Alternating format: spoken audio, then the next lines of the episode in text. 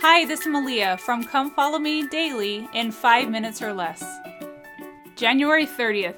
Who were the Pharisees and the Sadducees? The Pharisees were members of a Jewish religious party who prided themselves on strict observance of Mosaic law.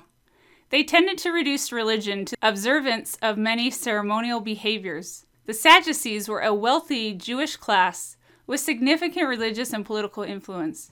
They did not believe in the doctrine of resurrection.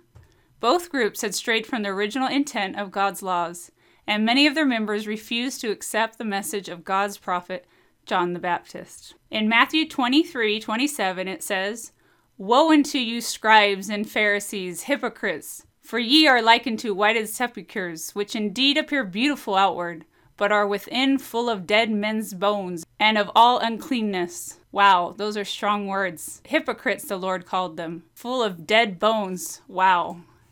That's an imagery you can imagine of not doing any good thing. In John 1 19, it says, And this is a record of John, when the Jews sent priests and Levites from Jerusalem to ask him, Who art thou? And he confessed and denied not, but confessed, I am not the Christ. And they asked him, What then? Art thou Elias? And he said, I am not. Art thou that prophet? And he answered, No. Then said they unto him, Who art thou? That we may give an answer to them that sent us. What sayest thou of thyself? He said, I am the voice of one crying in the wilderness, Make straight the way of the Lord, as said the prophet Esaias. And they which were sent were of the Pharisees. We learn in these scriptures from the questions of the Pharisees of who John the Baptist was.